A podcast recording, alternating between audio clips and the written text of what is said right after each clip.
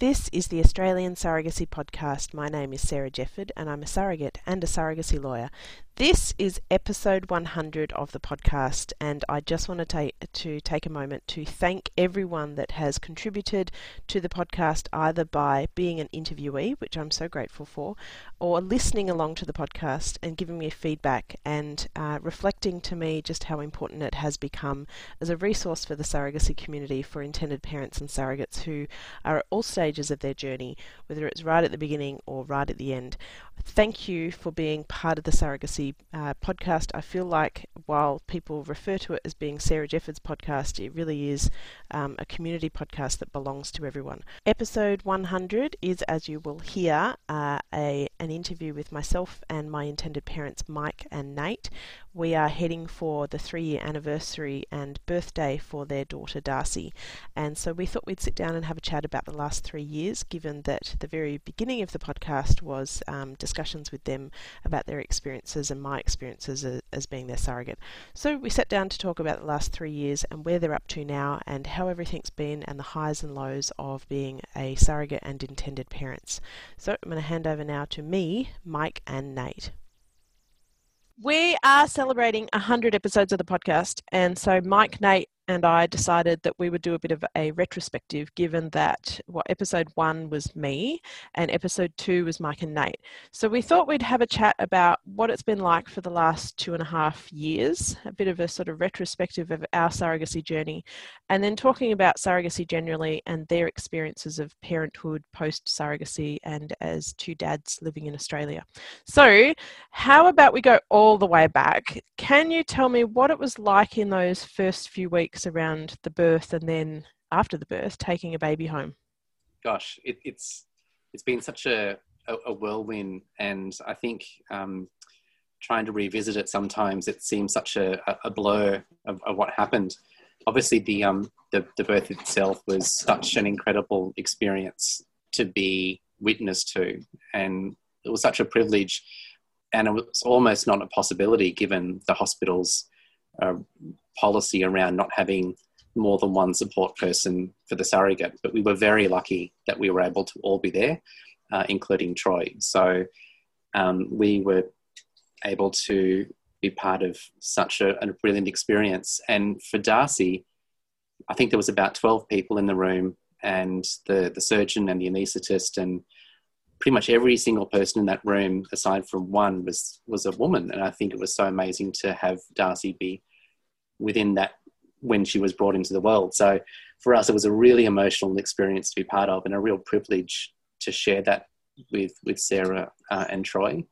And yeah, I, I can't imagine not being in that room. Like it was such a magical moment of my life. Like you know, I can't imagine not being in that room, being part of the birth. Like it was very very special.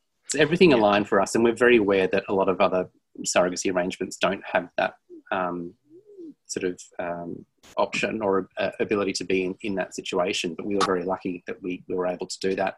And we were, we sort of took, um, you know, we were in the adjacent room and we had Darcey um, pretty much straight from birth after the initial sort of feed and, and cuddle with, with Sarah. And it was just such a, a heady experience to realize that you're now parents uh, and the thing that stayed with me was the smell of this incredible newborn um, and the little sort of sound she would make and uh, would wake up you know this all happened at two o'clock in the morning so we all sort of um, crashed out a bit. But it was just it was such a lovely experience to be able to get to know her and realize that we had a bigger family you're gonna yeah, cry no, again. Yeah, yeah. That's what these podcast episodes are about. Is getting Mike to cry. yeah. All of a sudden, it goes from just being the two of you, and then there's this little squeaky voice in the background. You know, it's me too. So it's like it's that, that third person that you know is part of your life now. Yeah, yeah. And Wes is new that would have you know uh, Sarah and, and Troy and the boys as part of our family, and just it all exploded it was sort of at, at the same time and it was just such an incredible feeling and we felt such support through it even though no one can prepare you for being parents having that support network from day one was just incredible Do you think, given that neither of you gave birth and didn't have a pregnant woman living in your household, that there was anything that kind of blindsided you in terms of becoming parents? Did you feel like you were as prepared as you would be if one of you had actually been carrying the bub? Um, I think the, one of the, the the yeah the difficult things I guess was going through or you know not having that person in the house that was pregnant and then all of a sudden having his family. Although it wasn't all of a sudden we knew it was happening obviously but you're not having that daily kind of you know all, all the things that happen with a pregnancy. Um, and also I guess that once Darcey arrived it was like you know connecting with her, I guess, because we, you don't have that connection as you know as you do carrying a baby. That um, it's then you know discovering this new little person and personality. Um, so I guess that was that was uh, you know just ex- exploring that was different than what I had expected, but yeah. And we've heard that from a few of our friends who are in heterosexual relationships where the the, the new dad to be all of a sudden becomes real because as, as much as they can support their partner as she's pregnant and going through the pregnancy, for them it's sort of this um, they're not sort of right in it if, if, if, that's what they're on the periphery a little bit. Um, mm. So it's kind of the same sort of thing for us where Darcey was born. It's like, okay, now you're parents. And then the thing that blindsided me was the fact that there were the four o'clock in the morning um, thoughts in your head about all the things that will go wrong and you know what what's all the dangers and has she stopped breathing? I'm going to go sneak in and check on her and I wake her up because I think she hasn't been breathing but she has. And it's those sort of crazy moments you have as a new parent that you know you hear people talk about it but when you're in the middle of it it's um it's it's amazing. And you know it, I think there's a reason why it becomes a, a hazy blur because you just sort of go into that survival mode um, and for us, as I said before, we had the support, but we also had more than two of us in that bubble, um, with along with Darcey. So, um, you know, we had you know uh, regular visits with with um, with Sarah and Troy, and it was it was such a it's such a new thing to get used to. So always having that communication and, and working things out, and um, yeah, I think it was it was amazing. Um, I actually find that really interesting what you said there about the sort of like the 4 a.m. thoughts because uh, I had lots of questions about how it felt to give away the baby and did I feel like I was like I'd bonded with the baby and I certainly felt bonded to her but not in a parental role. I felt like that was your job. And there was that experience where I think she needed to be fed and she was getting upset and I saw it as um, perhaps something I could give her a cuddle for, but didn't see it as my role to be her parent. That was very much your role to kind of lose the plot and get anxious about the fact that she wasn't being fed. It wasn't my job. I didn't feel that sort of anxiety that I might have if I'd seen her as my child. And I find that really interesting because if we talk about whether or not, you know, two dads can raise a baby, you're not really any different from any man who hasn't given birth who's also able to bond with their child and care for it and provide nurture to the child. So yeah, I find that that's really interesting. Did you feel like being gay dads was did it make it harder to kind of accept yourself as a parent? Uh, it's I think in the early days possibly. I think as time's gone on, definitely have sort of fallen, you know, into a bit more of a you know routine, and you kind of forget sometimes that you're that's even a thing like you know it's just uh, but early on i remember thinking oh what's everyone else thinking of me? Or what are people like looking at us down the street like that was very much um, in the early days probably in the first year really like just um, you know just being super conscious you know suddenly you're walking down the street pushing a pram like it's it's and you and i'm sure every dad goes through that as well in terms of like it's change change of life you know so um, feeling self-conscious about that and then wondering on top of that you know are people talking about us or, or you know are we if, if we're capable of doing it? And i know we're very capable of doing it but it's well it turns out no know. one was actually thinking that because no one really cares. Everyone's so focused on their own things. The thing was pretty funny was that you know one of us would be out with darcey um, taking her somewhere, and invariably someone would say, "Well, it's mum's day off," or um, whatever that comment is. And you have that split second. And I know Sarah, you've said this before with people asking about the pregnancy. You go, can I be bothered actually telling them what the situation is, or do I not? So sometimes I would say, oh, actually, she's got two dads. Um, or other times I just go, yeah, that's that's nice, thanks, Yeah. and off I go. So I mean, that even happens now. Like, you, you know, the other day I was walking down the street with Darcey and she had, you know, some nice braids in her hair. And somebody said to me, Oh, mum had fun this morning. And I was like, That was actually me. I did those braids. I'm taking credit for that. Well, and remembering that um, straight dads also probably have that same sort of issue that they. I know that my husband was stopped in Bunnings to ask about, you know, you must be babysitting the kids or giving mum some time off. I mean, that's ridiculous, but it's perhaps less to do with a gay couple or having two dads and more to do with just how we perceive men as parents. Yeah, yeah, and a lot of it's to do with their own personal experience. They're probably Yeah. thinking, my my husband doesn't do that, so I find this a bit foreign, really. So Mm. we just go. It's, it's not. There's been no.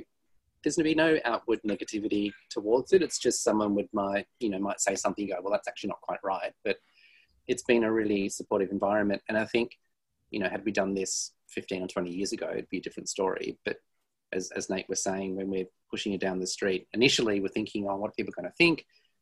But then you see the other dads pushing, you know, prams around and being really involved. And I think from a generational perspective, I wasn't used to that with my dad. So it's a really lovely thing to see um, men being actually active parents. It's a Mm. really, it's a really good thing to see. Where did you get the most support from in terms of um, learning about how to be a parent and debriefing with other people? You, as you're laughing at us. I, I did enjoy, yes. In fact, I think I don't think we spoke about this on the original podcast episode, but the poo explosion that Nate had to deal with was really a highlight of my life. oh my god. Day four of life. Yeah, Oh my gosh. hilarious. Are we telling this story? Or- You- Tell it in the last one? uh, well, I can't remember. Um, so, was there anyone else? Like, did you were signed up to what we would normally call a mothers group? Um, did they call it mothers group when you guys turned up? Uh, it- I think it was just a pa- But it was yeah, parent group. But um, we didn't really connect with anyone really there. It was very, uh, was a very diverse group, and The facilitator was not engaged, and she said, "Look, you the- guys yeah. just talk amongst yourselves. I've got some admin work to do." There was 15 people there. We didn't really have a strong connection. We weren't provide any support, and we've stayed in contact with one person, um, who's amazing. yeah, and she's just had had her second baby. Yeah, um, but we we hear about other parents that have a really close support network through their parent group, and they they have regular catch ups. And part of us thinks, well, it's a bit sad that we don't have that. But then, I think in terms of with our business and our lifestyle, we're not we don't have a lot of socializing time as well. So we've kind of been doing our own thing and catching up with, with people when we can. Yeah. Um, but yeah, it's we just didn't really have a good experience with the parent group, and it wasn't because we were two dads. It was just we did. I don't. It wasn't run very well. Mm. Um, have you had any support from other gay dads? Uh, we chat with Ma- uh, Mike and Glenn. Yeah. Um, you know, we'll catch up with them from time to time, although it's been really difficult with like, you know, COVID and stuff with catching up with them. Um, but yeah, we used to, you know, caught up at Chadstone and like going to a few different parks and stuff like that. And they've come over here and stuff. So that's been nice to have that connection. Um, and, and for the kids to have a bit of a play because I think, especially when Darcey gets a bit older, it's good to have, you know, some other people around and in the same situation as her to have that, um, you know, some of the similar background, so that it's just not all um, when she goes to school, m- majority, you know, hetero parents. And I, I think, think um, a lot of the we we talk a lot about how so many kids these days are conceived through IVF, but also through donor conception. So talking about it and um, sort of showing these kids that being born through surrogacy or donor conception or with two dads or two mums or the whole sort of rainbow of families is really important because when they do get to school they need to know that they're actually not that different from everyone else and making it normalized and out there and seen i think is really important talk about the fourth trimester which was like that three months after the birth i think initially we saw each other almost every day because we were doing like milk deliveries and catch ups and that sort of stuff. And then it kind of stretched out a bit. I think it was like maybe once a week and then it became like once a fortnight. And these days, I think maybe once a month when it's not COVID. What was that fourth trimester like in terms of your relationship with me and Troy and my kids? Um, and how did you see that relationship between yourselves and Darcey and us? That might be the strangest question, given you now need to tell me what you think of my relationship with you. Let's see how well you articulate your answer. I think, um, as we're sort of mentioning before, you you go into a bit of survival mode, making sure you know how to be uh, good parents to your child, and a lot of that is sort of hunkering down and and doing the work, and you get into a bit of a routine. Um, yeah, I think the first three months are well for me like it's such a blur now. I can't even remember like stuff, you know things that happened. um, it, it's that balance of of making sure that you're having time to be able to work out what you're doing as a parent. But this is a unique situation that your family has grown and that there is a surrogate um, and her family that, that's part of your family as well. So we were very um, aware of, of trying to be supportive to to you and to Troy and the boys to make sure that you had that time to connect as well. Um, there were times where we sort of dropped the ball a bit because it was just everything was on top of us. Um, and I think plus getting a puppy at the didn't help. Let's face it. We, we could talk about how smart it was to buy a puppy a month before I gave you a baby. they are as thick as thieves now, but I think um, you know we we we didn't want to go through this and and have it as a you know so long and thanks. Like we were we were trying to be really supportive, make sure that we had that ongoing relationship. But at times it would be you would have no sleep you would be trying to like keep your business afloat and you know your relationship going as well so i think often it was the, the first thing that would drop is is the connections with outside people. Um, i mean we didn't see our friends for for months so it was having to um, to, to balance everything uh, and sometimes that was that was really hard and we were very aware of that. And we had some honest conversations and i think that's the most important thing through this whole experience is that no matter how ridiculous things might seem in your head, that you always talk to your surrogate about things all the way through the journey.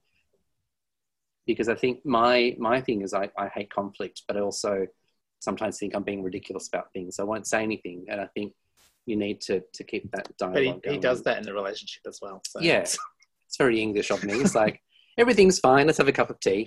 Um, I'm like, no, we need to talk about this. um, so it was it was a challenge because I think other like heterosexual couples do have that ability to be able to sort of shut out the whole world, but we were trying to to manage everything and to make sure we were providing support. And I think we did everything poorly for a while as we were trying to find our feet. And I think most parents would probably say that, but also intended parents, I would expect would maybe um, identify with that needing to sort of manage their new lives as parents as well as manage their relationship with their surrogate and make sure that that's sort of nurtured and supported. And that's a huge, huge challenge for everyone involved. I remember talking to Katrina Hale quite a bit about um, what we might have called the push pull between surrogate and intended parents, particularly in the fourth trimester where the surrogate feels like she that she has a fear that she might be abandoned now that ha- she's handed over the baby, and the intended parents still perhaps fear that she might come and take the baby. So as she, the surrogate may uh, spend more time trying to connect with the intended parents to make sure they don't abandon her.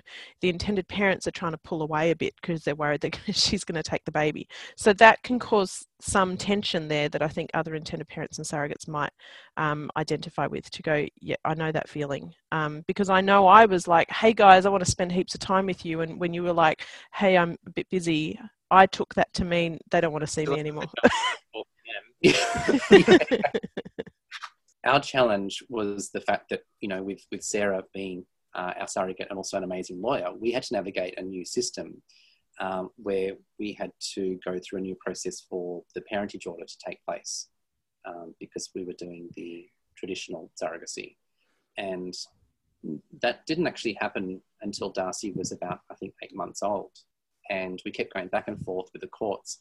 Our thing was never about Sarah coming to take the baby, it was about the fact that if something happened to Darcey and we went to the hospital, we weren't her parents on her birth certificate. So that was the panic I had was that if something had happened and she went to like intensive care or something and we were not able to be with her. And I think, you know, with those, as I said, with the conversations you have in your head at four o'clock in the morning, you think about all the worst possible things that could happen. That was the thing that terrified me. So something happened to her, we would be shut out and we couldn't we couldn't help her. Um, so now we didn't talk about that. I don't think so. That I mean, I can totally understand that anxiety, but for me, it was like this is going to be fine. You don't need to worry about me. Don't worry about the birth certificate. But hearing you say, well, actually, I feel like needing you need the birth certificate to recognize yourself as a parent so that you don't even have to justify yourself to anyone and it just hadn't really occurred to me that that was that anxiety was happening um, how did it feel when the birth certificate arrived with both your names on it oh good enormous relief. Relief but that that again. i mean it, it, it was i mean it was obviously uh, you know it's an official document that's you know i guess says that you're now a dad. Um, but i guess by that stage all the, that bonding had sort of already happened. Um, you know so I, I already felt like a dad but it was just the officialness of it i guess. Um, yeah it was it was like when we got married we were married for a couple of years um, through the British Embassy before Victoria first said we will recognise all international same-sex uh, marriages. And by then I was like, thank God, because if something happened to Nate, I would be without any rights. And was, as I said, same thing with Darcey. It's, it's that relief that we had that official recognition throughout the whole of Australia that nothing can come between us uh, and Darcey in terms of her, her care and support. Um, so it was never it was never a problem with you know Sarah swooping in and, and taking our child. It was yeah. the, the, the, the, nervousness about the state um, or the federal government saying we don't recognise you. Mm. And I, I, know a lot of other relation of surrogacy arrangements they don't they don't need to have that, but it was something we always spoke about early on was that that was something that for us was was um, something that we wanted as as part of that process. Um, yeah, I mean, I don't ever remember being fearful of thinking that you would come and take the baby. Like, you know, I that that never sort of really played a huge part in my mind. I think um, I was pretty clear that every time you handed the baby to me for a cuddle, I was like, "Yep, take it back now. I don't." I don't want. I don't want this. Give it. I, I, yeah. I did this to give it away, not to have it you re- return it. We, yeah. we did have a few moments where, um, because Sarah's got a really um, dark sense of humor, and she'd like have a bit of ribbing with us. And as tired parents, I'd be like, "Oh my god, what did she mean by that?" but you can like, don't be ridiculous. And I, I, guess that's the thing where if you keep that communication open, you go, oh, I, I, took this as, as as meaning that. You're like, okay, you've been an idiot. This is what yeah. I meant. Communication is really important. Um, yeah, it's it's it's pretty funny, and I don't think anyone like even now, like two and a half years later, I think you forget what it's like being new parents um, and that kind of neuroses that you have about everything that's around you. And that's just, that's me talking. I think Nate was much more relaxed than I was. Um, incidentally, I came across Darcey's original birth certificate the other day in a folder. So that's the one that has me and Troy listed as her birth parents. And when that arrived in the mail, Troy and I had a joke about, oh, here's the birth certificate for that daughter that we didn't intend to have. And it feels very surreal to see somebody else's child birth certificate with your names on it, even though we've clearly had only given birth a few weeks earlier but for me that birth certificate is just a piece of nostalgia. Like it feels like an important piece of the story but that's it mm. that's and if it had i know in some states they actually tell people that they should destroy the original birth certificate. I think they should just put it in a you know a plastic sleeve and keep it to show the child one day because that's an important piece of their history. So you can have it when i see you next i'll um, pass it on for well, darcey. we've got, we've got um that beautiful book that you made for us with all the photos in it which darcey adores. Like we look at it almost if not every day every other day. Um, she now sits down with it. She takes it out of the bookshelf and she sits on a little fuzzy chair and she reads the book, which Sarah did, and it's and, all about her journey. and she points at all the photos and she goes, "That's Auntie Sarah." And whenever she gets to the hospital bit, she always points at it and she goes, "Auntie Sarah's sick." like, I'm like, no, she's not sick. She's just about she's about to give birth to you. and that's that's something we um, we always talked about having a little story for Darcey to read, but um, when we received that uh, on uh, was it Christmas, her first Christmas, um, just before her birthday. Um, I didn't know it was actually on her birthday. It was her Mm. first birthday. Oh, that's right, because it had the invitation for the birthday on it as well. Yeah. Um, it was such a it was such a great thing to read through. And at the time, you know, Darcey was one; she didn't know what was going on. But now that she's two and a half, it's it's such an important part. And yeah, it is. And the very last page has got the original birth certificate and the the parentage new one. So it's got both in there. So that'll be good. That'll as she grows up, she can. And we always talked about having the open communication with her right from when she could understand about this is this is your story, this is how you came to be. Um, that we went through a surrogacy process, and um, you know, you're birthed by Auntie Sarah, and this is an, an amazing part of, of your story because it was able for us to be to be parents and have a family.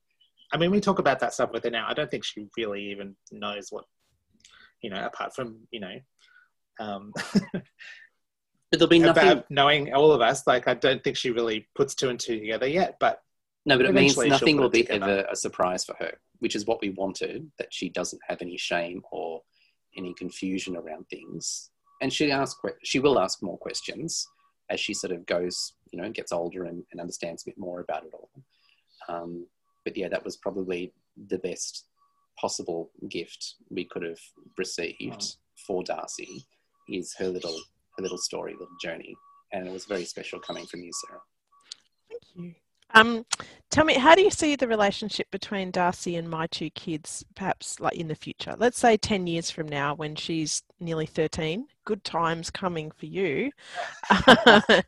and my I can't believe kids will be three. 10 That's Well, that's right. And my kids will be oh, 17 and 20 by then. What do you think that relationship will look like for them? Uh, well, I, hopefully, like they have a you know good friendship. Um, hopefully, once we get through COVID, we can get you know back to some sort of normality of catching up. And although, I mean, she all like we've got a photo of her and Raph on the bed on her um, bedside table, and she's always points to Raph and you know Darcey at the park. Um, and you know she's she always talks about Raph and Archie anyway. Like you know, so I feel like hopefully as time goes on, she, you know, and they have a chance to be more interactive with each other face to face as well. That she, you know, they become great friends, and um, they'll find their own language for their relationship with each other and sort of how they fit into each other's lives. But they will always have that connection with each other, which I think is really special. Um, and it's it's actually been great because the last few times we caught up before COVID, um, Archie and Raph were more interested in Darcey because she's more interactive. She's talking, she's playing, she's now running around. So the next time they'll catch up, they'll be in the park together. I can see them having being as thick as thieves, even though there's quite a few age, uh, quite a few years between them in age. Um, I just when you said that about their ages, I can see them all going for a joyride somewhere down to the ice cream shop, and Archie's taking them all in, and you know I think it'd be a, a really special thing.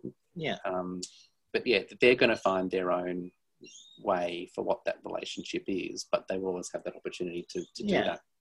I mean, and yeah, I think that's the thing is just providing those opportunities for them to play and explore and whatever, and then you know they will come up with their own language. I don't want to sort of pre-describe that too much in terms of this is how you should feel towards them, but you know this is these these people are in you know kids are in her life and and we'll give her all the information that she needs and you know then whatever will be will be i guess I remember um, after Darcey was born, I actually had a lot of confusion about who I was beyond the birth. Like now that I had given birth, what was I to Darcey? But we also had a bit of confusion around what the kids called each other. And in fact, Raf's kinder teacher said, "What what are we calling Darcey?" And all I had was Darcey. That's what we call her. I don't know, baby Darcey. That's all we're calling her. So, trying to get the kids to all understand their genetic relationship compared to their actual day to day relationship. So, they just know each other as Archie, Raph, and Darcey. And, like you say, at some point they'll work out whether they call each other something else or just go with names because that's the easiest as far as I'm concerned. Um, But also with the, the word Auntie Sarah, for example, I didn't want tummy mummy, or I don't even like the word surrogate, which probably sounds a bit strange, but I don't like it.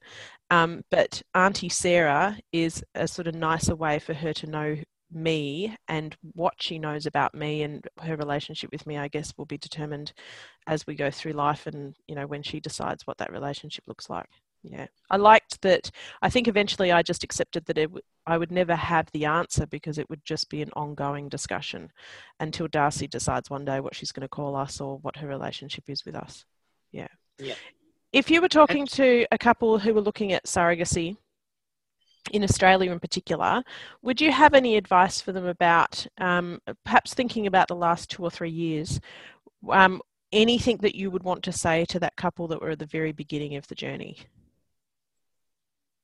I think we've we've touched on it a few times, but having open communication right from the start and being able to have that um, the com- uh, the confidence to be able to say what's on your mind, and you know just because you're feeling something that might seem a little wrong or weird or crazy or whatever it is, you you talk about it.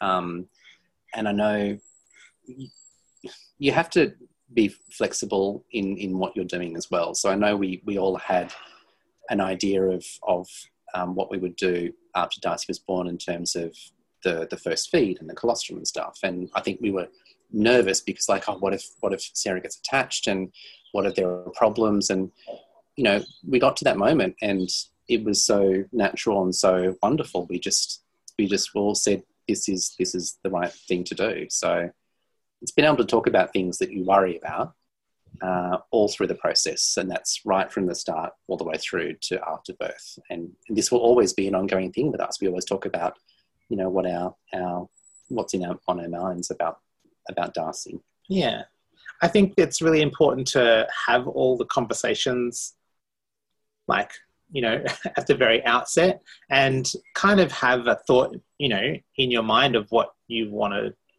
you, you want to have you know things you want to put in place to make sure that you your you know thoughts and feelings are protected but also everyone else's in the group is is protected as well. But then also having that flexibility to go to talk about things and go okay well how do you feel about this? Or you know as things change because you know as you know when the birth happens things can feel different. Um uh yeah so just having having all those being as prepared as you can, having all those conversations in the first place, but then also being adaptable and, and flexible throughout the process as well. Uh, could you pick one time in the last couple of years that was the absolute highlight of the surrogacy, but also Darcey parenting Darcey? It's not the poo explosion occasion, is it, Nate? uh, you go. Um, He's about to cry. Mike's going to cry. Nate. it was just. It was just at, at the birth. The birth was incredible. Like yeah, as I said before, like that was such a special moment in, in everything. We make um, Sarah really uncomfortable when we gush. but that moment, I will remember that for the rest of my life. It was pretty special. And I was, yeah. you know, I didn't have to do anything at that point. yeah. um, what's been the most challenging Again, it might be the poo explosion. I mean, I'm just going by it. You're obsessed now. with the poo explosion. I love it. um, oh, I mean, at the moment, it's just the tantrums. The two almost tantrums is the hardest part. And we just pointed out that this is a child well, who's genetically from me, and I was well known for my tantrums at this age. um, that's the challenge. I think at the moment, that's the ch- most challenging thing. Is like dealing with a strong personality and um, and I wanted to be strong and um, absolutely. and you know forthcoming with the ideas and everything, but also want to teach you know to make, making sure we're teaching you how to be kind and how to be a good person um, along with that as well as well as you know standing up for yourself and so that's the challenge. It, um, it's so funny because as as parents you are in the immediate and we can look back on things. But if you ask us, like you just have, what the challenge is now, or what the challenge has been, or what's the highlight of that challenge, it's it's what's happening now, and we can look back about things and said, oh well, that was that was pretty tough, but we got through that.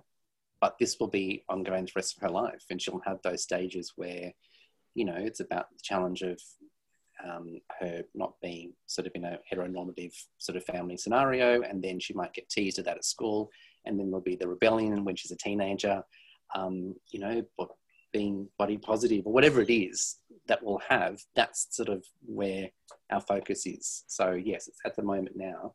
It's about making sure that she has boundaries, but also the freedom to be expressive. Um, yeah, it's but that, I, I, guess it and all also, pales I mean, into comparison with with what it's like being a parent. Yeah, and I mean the whole COVID thing's been really difficult as well. Like just in you know the last year, just parenting has been difficult as well. Just you know finding different ways to keep her entertained when there's you know when the playgrounds were closed and um, you know, being locked in the house all day with a two and a half year old is like, you know, difficult. Mm.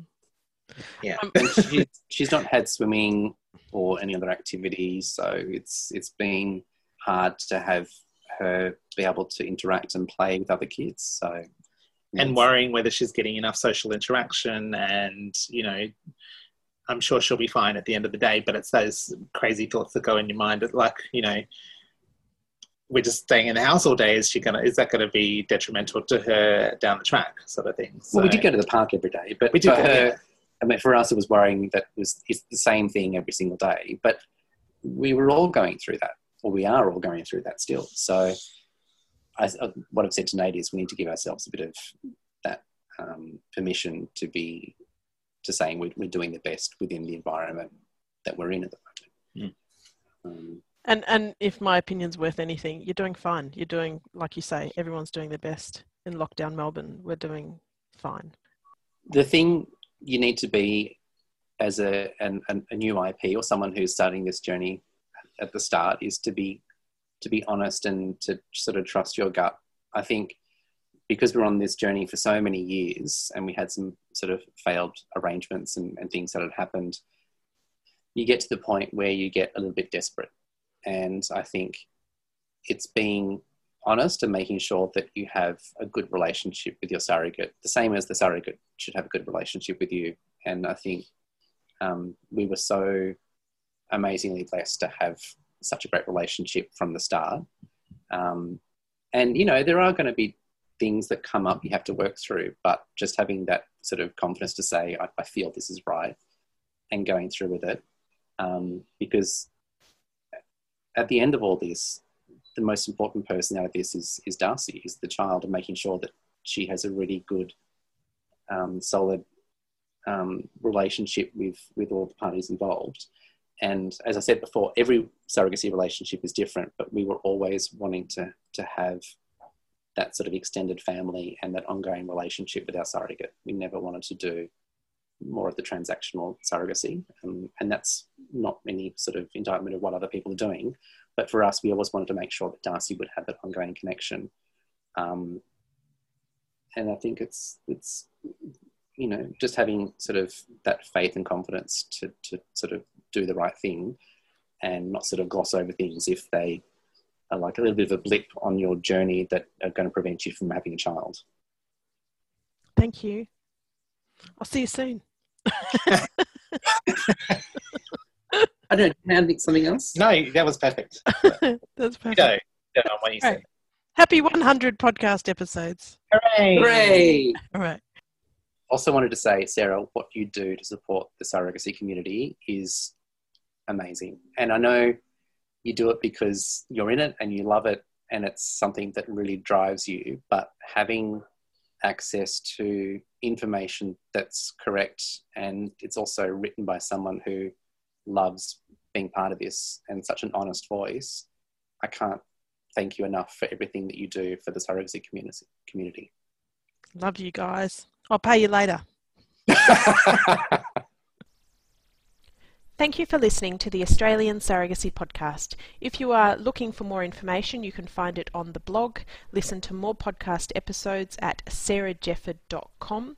You can also find me on Facebook and on Instagram.